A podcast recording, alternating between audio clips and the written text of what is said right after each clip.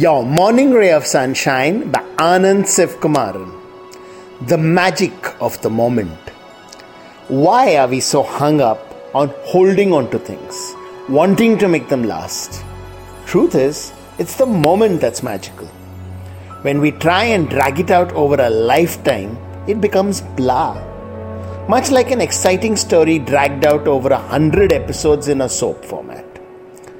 Let's not lose out on enjoying a special moment by worrying if this is for keeps, if it will have an existence beyond just the here and now. Now is where it's at. Let's enjoy this moment to the fullest.